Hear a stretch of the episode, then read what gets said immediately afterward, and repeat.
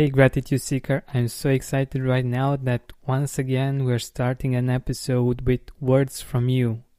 From one of you, one of the Gratitude Seekers listening to these episodes and this podcast.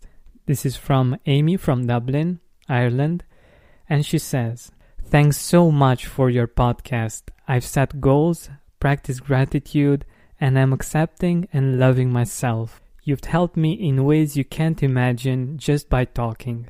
You're a trooper. That was so amazing to hear from Amie. Thanks a lot for taking the time to write this message on Instagram. I really, really appreciate it.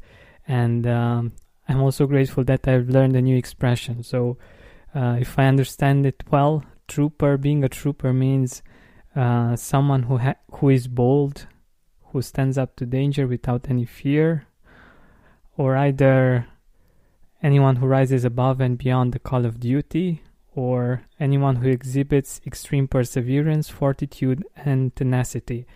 I like all of the definitions. Thank you so much for for writing the message and for letting me know that uh, this podcast has been helpful for you. I really appreciate it. But back to our episode for today. Today is my mother's birthday. And I know that many of our listeners, many of the gratitude seekers are women, and uh, many are mothers as well. So, one thing that I appreciate about my mom, a gift that she has given me beyond the amazing gift of life, is the fact that she had and she has unconditional confidence in me. What do I mean by that?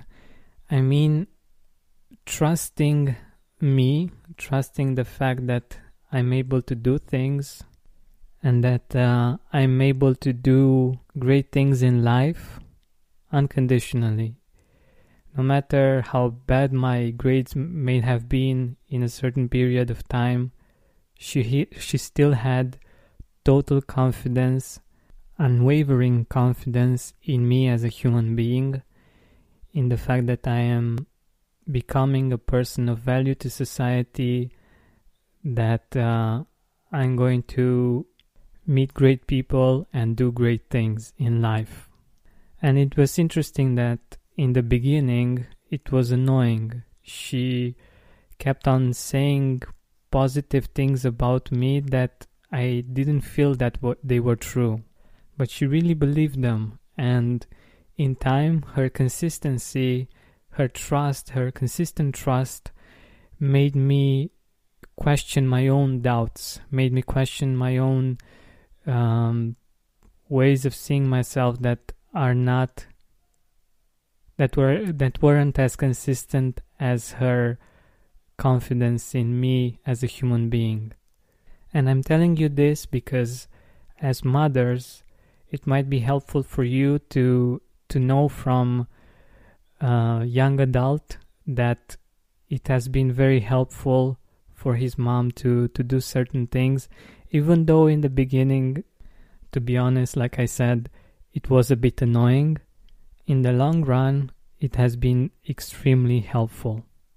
And a few years ago i've uh, read an article about what made men I'm not sure if it's um, both men and women successful.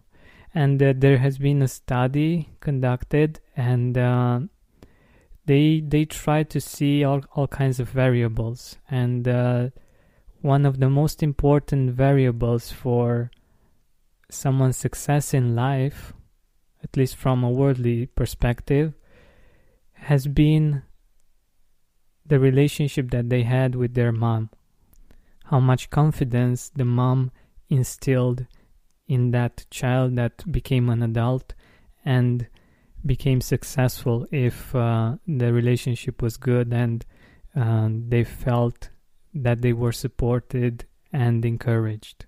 And I really appreciate my mom for one more thing.